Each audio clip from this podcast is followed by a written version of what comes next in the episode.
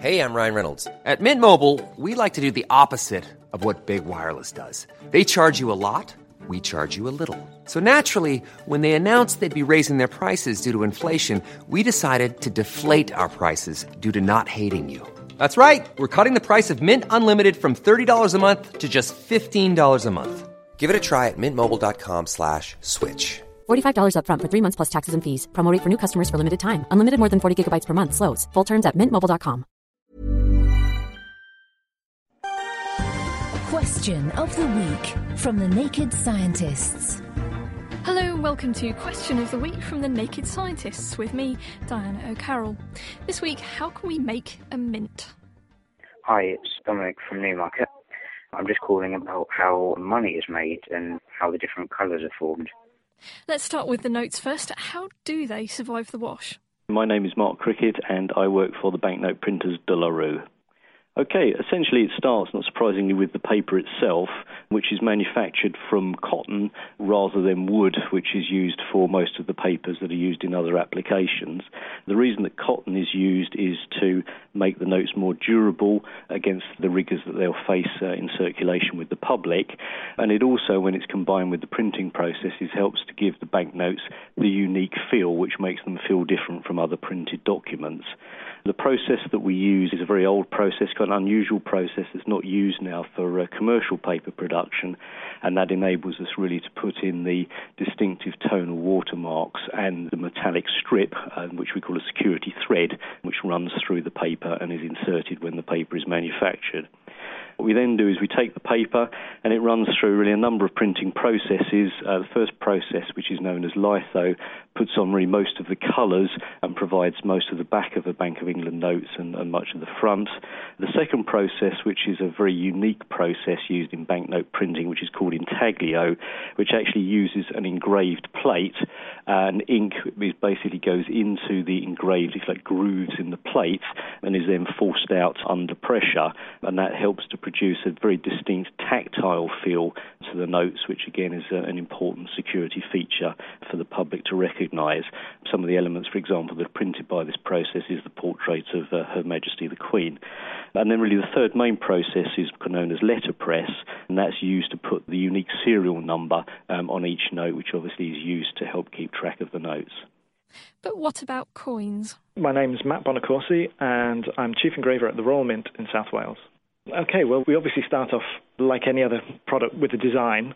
Once that design's completed, we then have to turn it into a 3D or what we call 2.5D object, which is the sort of sculpted version that you're going to see on the coin itself.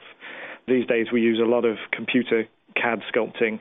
And if you can imagine, it's a three dimensional map of the coin on a screen that is 4,000 by 4,000 pixels. So that gives us 16 million points of information within that screen.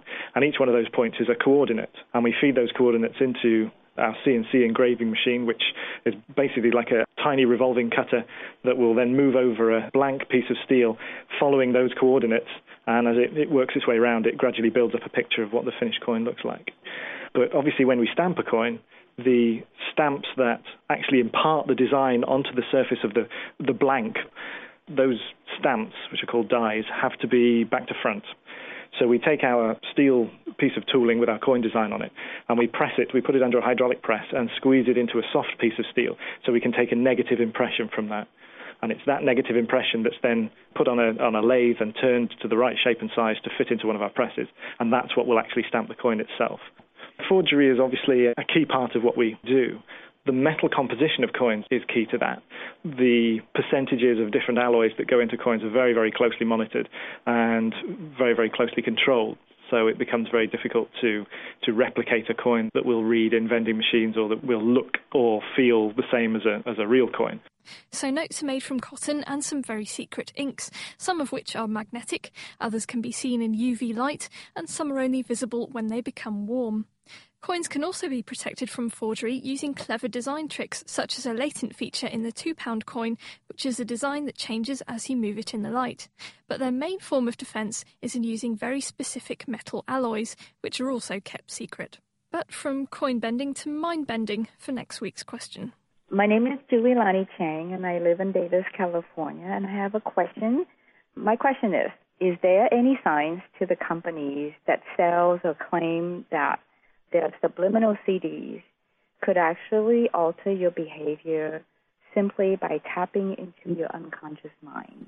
Do you know how subliminal learning works? If so, then brainwash us all with your answer. Email unconsciously to chris at thenakedscientist.com or write about how you want to give all your money to Diana O'Carroll on the forum at thenakedscientist.com forward slash forum. Question of the Week is part of the Naked Scientists podcast and supported by the EPSRC, the Wellcome Trust, and UK Fast. Look us up online at nakedscientists.com.